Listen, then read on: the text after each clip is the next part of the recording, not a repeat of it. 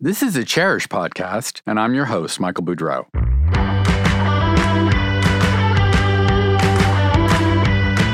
I'll be taking you for an inside look behind the glamorous facade of the interior design industry. At a time when every aspect of the business, from sourcing to trends to marketing to dealing with clients, is undergoing rapid change. In this era of COVID, we've all become used to working, shopping, and socializing remotely. But can you design at a distance?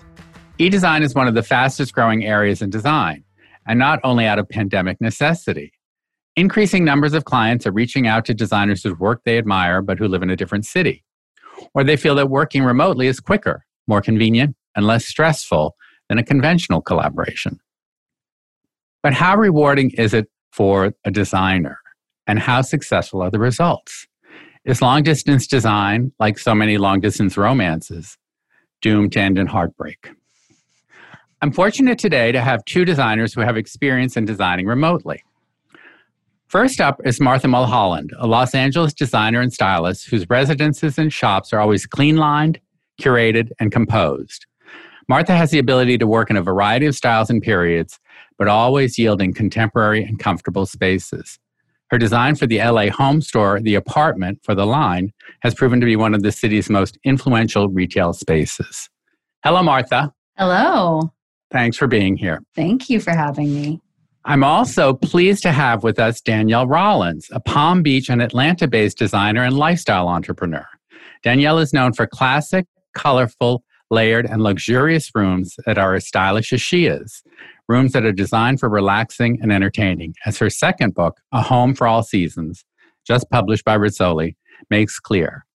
Welcome, Danielle. Hi, thank you for having me. I think some of us, including me, need an explanation of exactly how e-design works and how you got into it. So why don't we start with you, Danielle? I got into doing e-design after doing an Instagram live at five during the very beginning of the pandemic. People seemed a little depressed and you could see it on Instagram where people just seemed kind of lost. And so I started doing a live at five IGTV chat weekly with my friend Billy Ceglia from Billy Ceglia Designs, where we started aiming really at helping people make their home a more enjoyable place if they were going to be spending more time in it. And we would pick a subject matter like how to redesign your bathroom on a budget or how to style a coffee table or how to set up a home office that's stylish, how to redo a dining room that's multifunctional. And we found that people really loved it and they were really hungry for ideas and information. And it was a non pressured way of us being able to connect with people. And from that, I got six fabulous clients that I started six working clients. with. Six. Um, amazing. In fact, it is amazing. And I cannot tell you how much I've loved it. I am starting to work with somebody in Bahrain next week That is wow. just somebody that's been following me. And they, I think, really that made it more approachable because I think every single person said, I love your style, but I was too intimidated to reach out to you. I thought you would be too busy. And, you know, I think we all had a little opening at that point. Right. So it's been really fun. I'm I'm meeting the person in New Jersey that I've been working with the last three months and can't wait to meet her in person. And one of the things I've loved about Instagram from the very get go is it's like having your own instant neighborhood. Mm-hmm. The people that end up following you are there for a reason. They really like you, they really enjoy you, they find something out. So there's already that simpatico with right. who you are. And they have a sense of your style, obviously, and how you live. Now, when you were doing the Instagram Live, did you use your own homes as examples, you and Billy? We did. Right. We would pick a space, usually whatever we were talking about. And then because I would go back and forth with Atlanta, I would do tours of my home in Atlanta, which is the subject of my book, Home for right. All Seasons. And then in the middle of the pandemic, we bought two new places in Palm Beach. So I would do special live at five tours with that and be able to kind of show me doing my own spaces. And I think that just made it much more approachable to people. Now, Martha, how did it start for you? Because you you had mentioned to me that you're actually doing a little less e-design now, and I'd love to know how it grew, and maybe now you're doing a little less. Yeah, sure. So, similarly, my idea for it came about at the beginning of COVID. LA went on lockdown, and I think that there was a you know general anxiety, and as Danielle mentioned, this sort of just heaviness with everybody. Everybody's sitting mm-hmm. at home. They're staring at the like ugly corner that they've never you know been able to deal with. They're very aware of things. They have a lot of time on their hands, and also my normal clients many of them are in the film industry which was totally shut down so right. i think there was this kind of panic moment where everybody was just like, all right, let's just hold for a second. And that's fine, but I'm not really one to, you know, take a time off gracefully. So I'm like, mm-hmm. okay, how can we pivot and use this opportunity where there are a lot of people that we may not be able to reach otherwise because they're, you know, not local in LA or they're just we haven't really thought about this before, keep my team going? Is there some kind of program that we could put together that would allow us to connect with these people and and offer our services in some kind of a kind of distilled way for the period of the pandemic. It was not something that we really intended to do full or you know long term. It was like let's try this and see how it goes. It's obviously something we've read about and there's no time like the present. And again sort of similarly to danielle it was it was extremely flattering to see the response and see people who had said oh my god you know i love your work i never thought i would get the opportunity to work with you in some capacity you know we have like 30 clients over the course of the, the period of time we wow. were doing it which is great but we were also offering these little like packages versus you know, as I'm sure you know, most designers have clients that are out of state, and, and we, we've we've done projects that are more traditional structure. So we wanted to make sure that there was a differentiation between the type of service that people would be getting in the remote program versus a traditional structure. And it was, yeah. Because I'm curious, and not being a designer myself, I'm very curious about the process itself. Like, like Danielle, when these people reached out to you and said, I'd love to work with you, did they send you photographs of their home? Did they send you floor plans? How did it work? You know, it was not anything that was super thought out. It was more, let me try this. And it's something I've been wanting to do anyway, where we were doing hourly packages. And I normally do a much different thing whenever I'm working with somebody one on one. So we started off with a simple hour package or a three, six, 12 hour package and found that people so wanted levels of, con- of consultation. Yeah. And then mm-hmm. when, when I started working with them, a lot of times it would be like one room. And really what I said is I would do one room for one hour. And, but I had to see multiple views from it. They had to be emailed from every angle with a list of objectives that they wanted to accomplish for that one room. And so within that, I needed to see spaces kind kind of transitioning around it. And I think that initial hour usually bled over to sort of I need 12 now. And so that sort of changed throughout the process too, where I started working more on a contract basis with people once that we had sort of hit this point of trust and they kind of saw that they were going to get the value of something. Um, and so I ended up switching to have one more person on my team that just helps me do fulfillment for my online positions because a lot of times they would have seen work that had been published. They wanted something similar. They liked certain things. And that sort of made me start thinking there was a missing opportunity in my business, especially through our e shop. So we started right. trying to really cater towards what we were selling to people on the e shop that we were selling to our online clients. Right. And Martha, how about with you? I mean, you know, it's interesting. I would have thought, because I don't know any better, that, you know, Danielle's work is, I would say, more layered and has more fabrics involved than your work, which is a little more streamlined and clean lined, I think. And in a way, I would think it would be harder for Danielle to do remotely than for you because you have generally have fewer elements. Although, as we all know, simplicity is the hardest thing to achieve, and Bauhaus perfection is like a nightmare to to really achieve. But did you find it easy in a way, or or did you have to do more explaining? Did you have to send more fabric samples? I, am really curious how it how the whole process worked for you. Yeah, so the way that we set things up just to kind of manage expectations from the beginning was to say, you know, here's an introduction of the services we're offering. There's an hourly consultation that you can use for help with sourcing.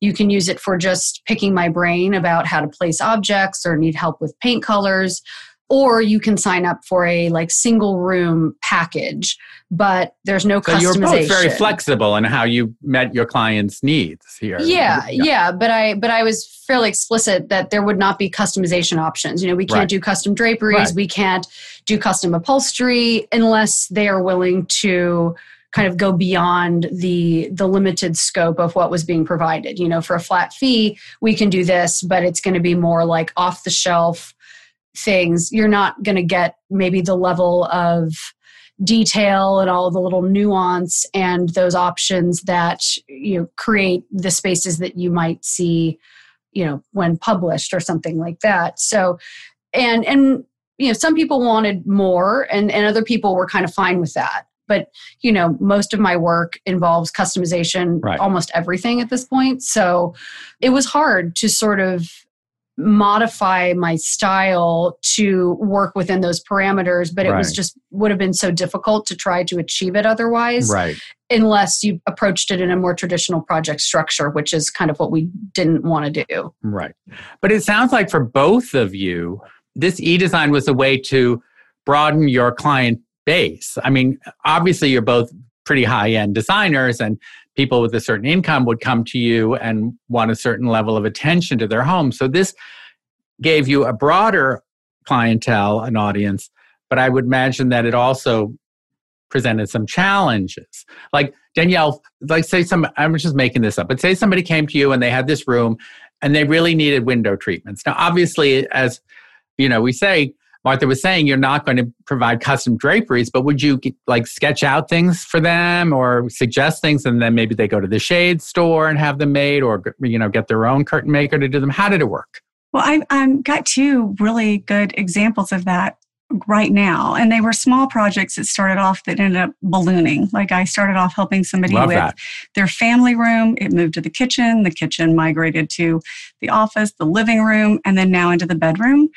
And so where I called Shade Store in Texas, they came out, set everything up, and we kind of knew what we wanted to do. It's a certain linen that I've used before. Mm-hmm. And I was able to work with them to get whatever I needed for the client. They go in in two weeks. We've now done four rooms through them, which was great.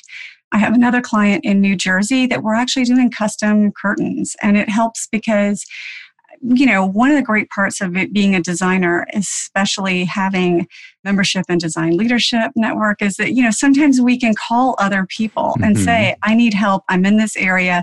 Who can you recommend for me? A and so that's source. how I've right. managed to find my wallpaper. I've managed to find a curtain maker, an upholsterer. And so I've been able to largely work that way. And then I have another situation where I'll be working with a designer, a younger designer in the place, and I'll kind of be the lead designer on the project um, guiding it because obviously the time frame isn't going to work out for me to do um, that at the moment but who knows Right. Because I mean, one of the things that when you first were talking about that, I thought, oh my God, who's doing the measurements? You know, because I know you don't want me up there measuring my windows. Do you know well, what I mean? You so, know, luckily for me, one of the people's husbands is a graphic artist. And so they oh, would okay. send me these like better than I could do for myself. And then the other one had worked for Schumacher in the Dallas showroom. So she was kind of familiar with mm-hmm. the process. So it made it sort of easy. I don't know that I would have done it for everyone, but, and, you know, I think sometimes you can just tell when you end up working with the situation how right. you know the comfort level for someone. But it's interesting. I think that's such a valid point about reaching out to other designers who are, you know, I find the design community incredibly supportive and, you know, will share resources and and shopping secrets and all of that. So that's kind of great. Was it similar for you, Martha? Was it this idea that how do you do the measuring? How do you do the make those decisions? Did you have to like reach beyond your usual Yeah, yeah. Resources? It's, it was some somewhat similar. And what I found is that even though we tried to kind of streamline the process, not one size doesn't fit all with a client. And there are some clients that are a lot more willing to say, like, oh, you know, my mother has a, a drapery person, like I would like to go down that route. And I would say, you know, as long as you can provide the field measurements and know that because we can't be there to, Right. to verify them, it, you know, if, if you're okay with that, fine, we can certainly go down that road. But um, and then there were other people you know I, I had a client in london and i have friends in, in friends in london. And so i asked them you know do you know somebody who can do this? Or do you have a good you know upholstery shop that can you know do x y and z? So yeah there was sort of this like networking based on where the clients might be located that was possible with, with certain clients. And then others you know didn't really want to to go to that level of detail it just really depended on what their needs were what their Right. budget was Right. uh, was a primary driver of that. But yeah, it uh that's one of the reasons why it is something that we're not doing as much of anymore because the projects did start to balloon into these more you know comprehensive you know jumping from one room to another and while it's great i found that i was getting stretched really thin with my you know my local projects starting back up and a lot of new people coming in. And you know i, I want to be able to give the same attention to everybody. And especially when you can't do a site visit it's easy for things to slip through the cracks unless you're really staying on top of it. And when there's you know multiple people and you're tracking all the details it becomes a little harder. Right. Because it seems to me both of you are saying that you start out, there's different levels of almost limitations. You know, we'll do one room, but we won't do any upholstery, and then do three. So it, it expands as it goes along. But I would think that that would also complicate the process and for your your teams that that could be a difficult thing because as you both have your actual physical 3D clients that who you go into this space and see this space and whatever. So was it has it ever been a problem in terms of communicating to these clients, especially the long distance clients, what those levels of limitation are, what they're getting for what they're paying for? Danielle, have you had that problem, or is it just they are willing to go along with it and expand? Well, I think within the first hour consultation, you can get a good feel for the person's comfort level. And there's, I've had numerous where I've done an hour. They seemed, you know, "Well, you should move this here. This would be better there. If it were my place, I would do this. And we've walked through and then never done it again. So, you know, those, like in that substance, you kind of get, they got what they wanted at that point. Other clients, like, I feel like once you start suggesting something, and I said, well, we would have to work and switch the way we're working so it wouldn't be, you know, just a Zoom call like this. It wouldn't be us just moving around. It would be more where I'd be sending things in a traditional manner of here is an estimate, here's this. And we had a different engagement level at that process. But I think also they had the trust level with me. And one of the nice parts about doing this is maybe a little different than when you're engaged in a project. They're doing some of the work, so they're invested in it and they see the results much more quickly. And I think just the little change spurred them to want to do more. And to Oh, me, that's that's why I do this. It's it's the like when you get the picture of somebody on a Friday night and their teenage sons are laying on a sofa and they had never even noticed that the room existed in the house for eons. Um, Right. so, you know, to me, that's where the real change comes about is when you start seeing the transformation. And I've always been a believer that if you get people engaged in the process and the progress of their own homes, they become more invested in it. I'm not the one that's like, you go away, I'm going to do all the work and voila, come back, it's right, done. the magical instant impact moment It's just where they not end my coming. thing. Right. Hi, everybody, and thanks for tuning in. I hope you're enjoying the Chairish podcast. My name is Anna Brockway, and I am the co founder and president of Chairish. Professional designers are invited to join the Chairish Trade program to access special benefits like net pricing and a special trade only customer service hotline. New this year, we're also introducing a loyalty program where designers earn $75 in cash for every $5,000 they spend on Chairish. We do hope you'll join us. And in order to do so, please visit chairish.com backslash trade. That's spelled C H A I R I S H dot com backslash trade. And now back to the show. So I wanted to ask, and this is something that I think is a night can be a nightmare in person in 3D. It's like, how do you deal? And Martha, we'll start with you. How do you deal with fabric choices, colors? Do you send mood boards to these clients? Do you send fabric swatches, paint samples? You know, and as we all know, paint and a little swatch is going to look very different than when you fill a whole wall with it. How do you deal with all those things which are so physical and te- you know textural, et cetera, in the realm of the virtual here? So, Martha, why don't you start? Sure. Well, you know, this is something that I've I've come to I've, I've had to adjust my my kind of traditional projects in the same way because a lot of people don't feel comfortable doing in person meetings. So everything has kind of shifted to be done remotely and, to a certain degree. So in some ways, it's not that different. You know, my vendors will ship fabrics to the client. We'll set up a FaceTime call. Well, we'll review them, and I'll say like, based on the image you sent me and what I'm seeing here, I think I like you know, this one best, but what do you think? I'm not there in person, and it's very collaborative, and you know, in that way, it's it's kind of nice. As as you mentioned, Danielle, it's you know, it's it's sort of bringing the the, the client into the decision making process a little bit more because they are being um, you know I guess everybody's always proactive, and in a project they don't want to not have not have a, a say in it, but it's a different kind of uh, relationship.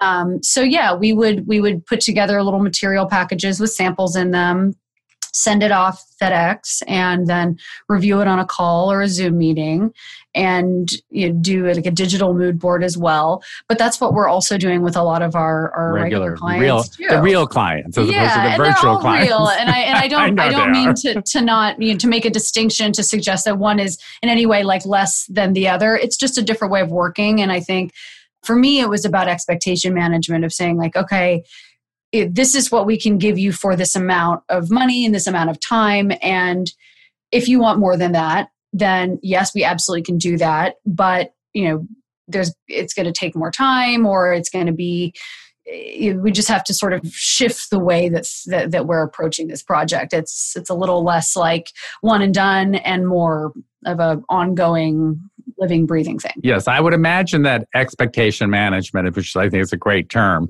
is difficult even with your, you know, real 3D clients. So this way, I would think it could be a little bit more fraught. Um, have you found that, Danielle? That, do you have to, like, do you do very clear contracts for these clients or do you just spell it out in email what they're going to get? How do you avoid disappointing them?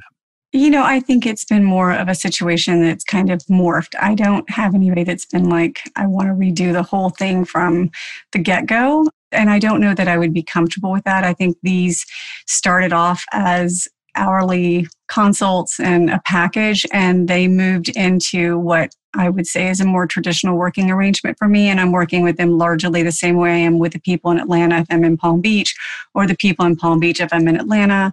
I am starting to travel more now, so I'm much more comfortable with that also. But I think the expectations on there, I think, again, I think it's one of those things you can tell with the people. I think they were the, the few that I'm kind of like thinking about we're so grateful to have the help and to see the transformation that they were thrilled with anything. So the way i kind of handled scale was i need for you to measure this out put blue tape on the floor and tape out the room. And then i would literally say move it back this little bit move it forward.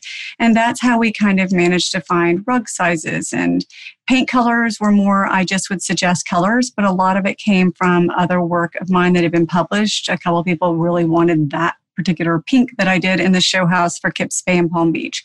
You know, and I think we've all been doing this long enough that you kind of know what's, I mean, within an hour, you generally know with anybody how it's going to end up playing out. You, you have, I, I don't really think we're so much as designer as we are, a, you know, a psychologist for mm-hmm. interviewing. Couple therapists often. Right. It is, yeah. but it's every day. yeah. It is but that's really what it is is you have to go beyond what they're asking for and figure out why they're asking for it and what they hope to purpose with it. So i think it's just those questions within there and it's no different in a real in-person meeting. Um, it's a little bit easier. And have you turned down any virtual clients? As you might have like turned down a in-person client? Yes i have. How about you martha? Yes okay, it's good to know that they come in all shapes and sizes. Well, you know, it's a learning curve. You know, at first I I there's a lot of reading between the lines when you initially meet some you know with a prospective client you know you're interviewing them as much as they're interviewing you and there are certain like red flags that you listen for like whenever whenever anyone says i'm easy you're like okay, they're not going to be easy. Right, right, exactly. they're, That's just like certain off. things you hear, uh, which doesn't mean they're, they're, it's not a good project, but you know, the, you just kind of yeah. have to listen for those things. And I think when I first started doing the the e design, I wasn't quite sure because I couldn't meet somebody in person. You know, you have a different interaction with with somebody when you're in their home. You can see how they live. You can meet their children, their their spouses. You can pick up on a lot more that might be going on. That you can tell, like, you know what, I don't know if this is the right fit, or I think that this is going to be a challenge, but it's a challenge that's worth you know worth taking on. When you're just talking to somebody on the phone it, you know you don't always pick up on those things. And so there were a couple of instances where i kind of started down a path with somebody and then i was like you know i don't think that this is that what i'm able to offer is what they're looking for. And i was able to uh, over the, the course of the time i was doing the program kind of weed those out a little bit. And, and i also put together a questionnaire that i would send everybody up front just saying if you are interested in moving forward you need to answer these questions. And a lot of Very people wouldn't wouldn't respond because it was like, oh, this is too much work. I don't right. want to do this. Right. You know, they're asking me for these measurements and pictures. Like, uh, you know, they just want it to be a fun thing. It's like, well, if you want this to be a good thing, then you have to work with me here. And I want to know what your taste is. I want to know, you know, of these images, you know, what appeals to you? What are your absolute, you know, I must have a velvet. I must have a mohair. Like I'm, you know, absolutely don't want to go near the stuff. It needs to all be linen. Like whatever those types of, of things are. It needs to be kid friendly, dog friendly. Sometimes you know that alone will will kind of indicate the kind of the, the level of commitment that which is in some yeah. cases not there. You mm-hmm. know, but I would imagine. I mean, listen, I know from stories from other, practically every designer I've ever met. There, there's also you know the real in-person clients with the big budgets who are nightmares and you want to walk away from. So I'm it's not, you know, I don't want anyone to think that we're you know thinking less of people who do virtual de- clients mm-hmm. who do virtual design i think i think it's actually a great thing that you guys are giving a wider range of people a chance to become happier with their homes you know and i think that's a, such a valuable thing but i want to turn that around a little and ask you both about what satisfaction you guys get out of it. Is it equal to when you're doing a full scale project? Why don't we start with you, Danielle? I would say in a couple of cases it's been more. Um, really? Because I think I do a lot of mine through Zoom like this, or I do it through a FaceTime. And I think to have that interaction and to kind of see the whole family sort of, you know, I'm like the virtual designer that gets, you know, their kids are running through there, they're fixing dinner, they're kind of whatever. And one of my clients in New Jersey, the boys call me the blueberry girl. And it's it's kind of cracking me up. Like I feel like honestly, I'll end up being friends with them forever. Um, this lady so nice. She's gonna host a book signing party and a trunk Fantastic. show. And we found some other similarities. And I feel like I, her husband is now going to take over some of my website design. So for really for me, it became a lot like a traditional working relationship. And she's my mom is the one that set all my stuff up because we were short on office staff. And my mom sent me the cutest text and said, You are going to love this lady. I swear she'll be your new best friend. And I was like, oh, you know. Yeah. So, but in the truth, it really, you could tell from that. I have somebody else interview them ahead of time too, right. to kind of make sure that it's not going to be a disaster. You know, I, I, think really it is that first hour of just, I'm feeling you out. I want to find out what your expectations are. I want to find out what you want to accomplish. I want to find out what your goals are. And you kind of know from that. But for me, I think any design I do, it's never been about the money. I, I love that part, obviously. Right. Hmm. Um, but it's, it's you earn satis- it. I do if you work hard for it. But you know, I think it's the satisfaction of watching people engage with their home in a completely different manner than they ever did before. It is that sense of I love where I am, and I walk in, and you have given me this gift of loving my space and spending time with my children. And my husband and I sit up and watch TV together instead of retreat to me that is the end all to end all and it's why you know you want to do this okay but one question yeah. when you go to meet this client in new jersey and go into the, the house i presume for the first time really after seeing it will you like be going and moving the pillows around and re- redoing the tablescape on the coffee table? Or do, you, do they really no, I think, of course, I will. Like, I think this was really just, um, well, you know, that this was just a starting point. Like, now right. we've gotten a rug, sofa, chairs. We're picking out more chairs. So, but now that I can travel, I feel like this is going to take another shape. Like, we've now decided to do the backyard at a pool, redo the awnings. Like, so there will be more to do. But of course, I mean, I can't even walk into anybody's house without going and fluffing the pillows. Like, I mean, I'm the world's worst. I need to have you over guest. to my apartment. oh, I'm the house guest that gets up in the middle of the night and moves things around the next morning. I'm like, oh, I just wanted you to know don't trip because I moved your sofa. and how about you, Martha? Do you find it as equally as satisfying or do you find it like a little bit, you know, if you just find it lesser than it's like a side thing, but it's not as rewarding? I guess I just got something different out of it. I, I, think for me, one of the things that was the most gratifying was a just connecting with people that might not have I, I, might have never had an opportunity to connect with otherwise in different states different countries and getting to know them and and kind of giving them something to be excited about during this very challenging time and just having like a, a, bit of human interaction you know what is your version of this like and you get to be kind of friends with people which is really cool and and also they were all extremely complimentary of my work you know i have some high maintenance clients uh, in la mm-hmm. and elsewhere sure that do. are uh, you know certainly appreciative but can be a little bit more um, challenging sometimes and to have somebody that's just like my team would call them like my fangirls. it was mm-hmm. really sweet. And, and it was just like, wow, I'm so, it makes me feel really good and, and like what I'm doing is worthwhile to know that I have connected with somebody and am making them happy and that they love what I'm doing and that I'm bringing joy and beauty into their home. It, that was extremely gratifying and it kind of outweighed in some ways the inability to go there and do right. all of my little styling and right. zhuzhing and those things that are gratifying to me at the end of a project before we photograph it or something. It was also creating like a dexterity to work within a different set of parameters. You know, I wasn't able to show them everything custom and a $10,000 sofa. It's like, okay, let's work with what's available in stock and that was a helpful exercise for me it's like it doesn't it's not always all high end right Hey, that can helpful. be a challenge. It's a, yeah. it's a creative challenge to spend it, less sometimes. It is. It is. Right. It's a lot easier to just go high right. in right. some ways. Mm-hmm. So, you know, and, and, I, I, you know, bought a ton off of Chairish. I bought a ton off of other, you know, things that were like in stock retailers, places like Lulu and Georgia and, and stuff like that. And, and, uh, you know, at least some of those vendors, I, I buy Chairish for all my projects, but some of them were I wasn't as familiar with their inventory, and it was great to get to know those those resources a little better. So it was just a different kind of a thing, I would say. Well, I have to say, I do suspect that you know, just as after COVID, we finally have a vaccine and we're dealing with it. I don't think people are going to go back to working in an office Monday through Friday, to, you know, nine to six or whatever.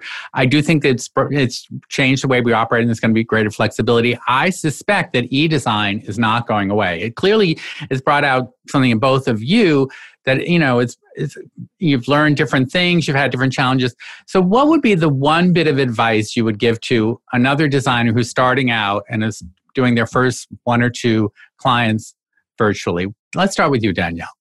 Well, I would just say don't jump in feet first. I mean, I think it's it's good to have where you have the initial hourly meeting. You know, it needs to be done where there's some kind of parameters ahead of time. And I do the same thing of uh, answer these questions, tell me tell me this, tell me that. So you kind of have an idea going in and they do some homework. You have that initial hour to look at it and then make the decision if it works for you. And I think, you know, if it's all you're looking for is that one hour, then great. Use that to fill those holes in that you might want to. If you're looking for something, you know, longer term and you just, then you need to kind of readjust how many of those initial hours you take. I mean, I think it's, there's a lot of just in, intuitiveness that you have to be able to take in with stuff. And it's just like a normal job. I think it's, it's in a way, I kind of looked at it as like, okay, they couldn't fly me to whatever the location is. They probably would have had we been in a different situation. And I may have been too busy at that point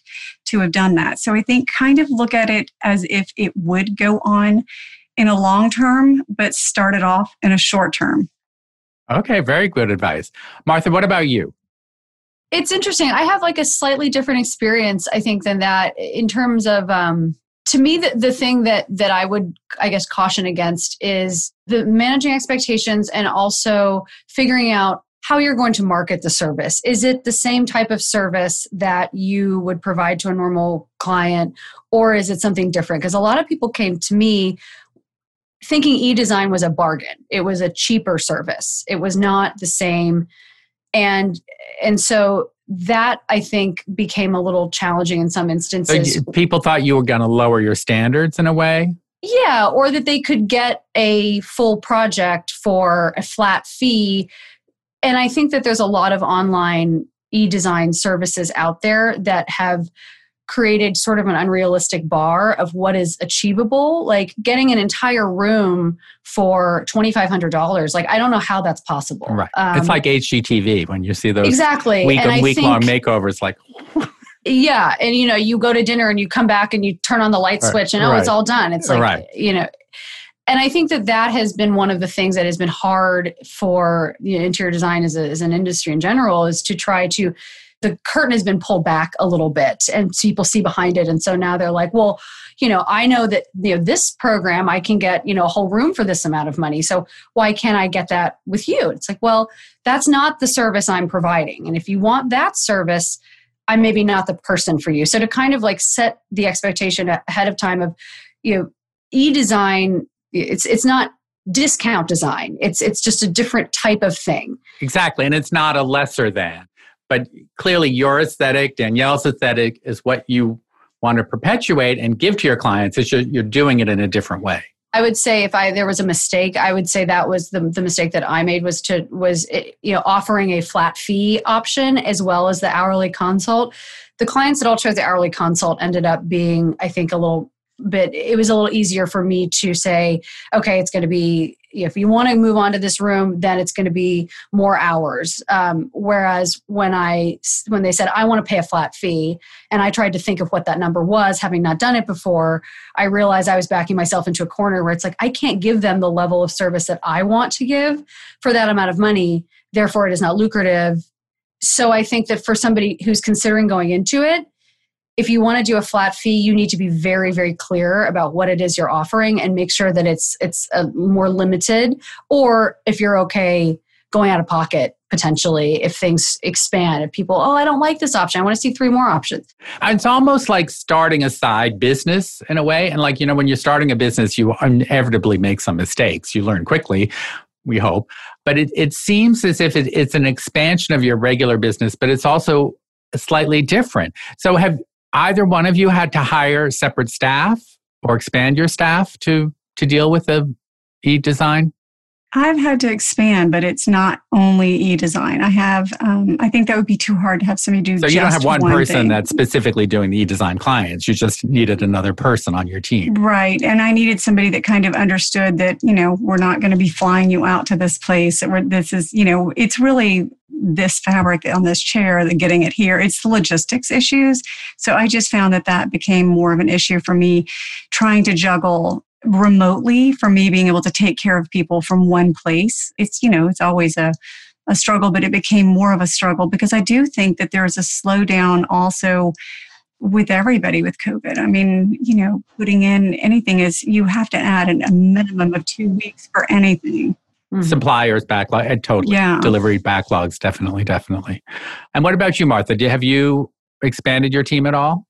I have. I had a one of my full time project managers uh, initially was was just going to focus on e design, but since our you know our load of of, of in person projects uh, has increased, I had to mm-hmm. take her away from that, uh, and then I've I brought in some support people to help me with sourcing and other things. But yes, my initial idea of having somebody who just manages those projects has just not proven to be, you know, something that is workable based on the work that I have right now. But it's it's certainly a, a thing that I think you know if you find a way to to make it work, you know, it could be its own job for sure. Right. Well, this has been fascinating. I've learned so much today. I can't thank you both enough. You know, I want to thank my guests, Martha Mulholland and Danielle Rollins, and I encourage you all to explore e-design. So thank you. Thanks for listening to the Chairish podcast. If you enjoyed this episode, please tell a friend or colleague. Or even better, go to the iTunes store and post a review. We appreciate your help in spreading the word. And we would love your ideas for future episodes. Please email us at podcast at chairish.com. The Chairish podcast is produced by Britta Muller and edited by Max Solomon of Hanger Studios in New York. Until next time.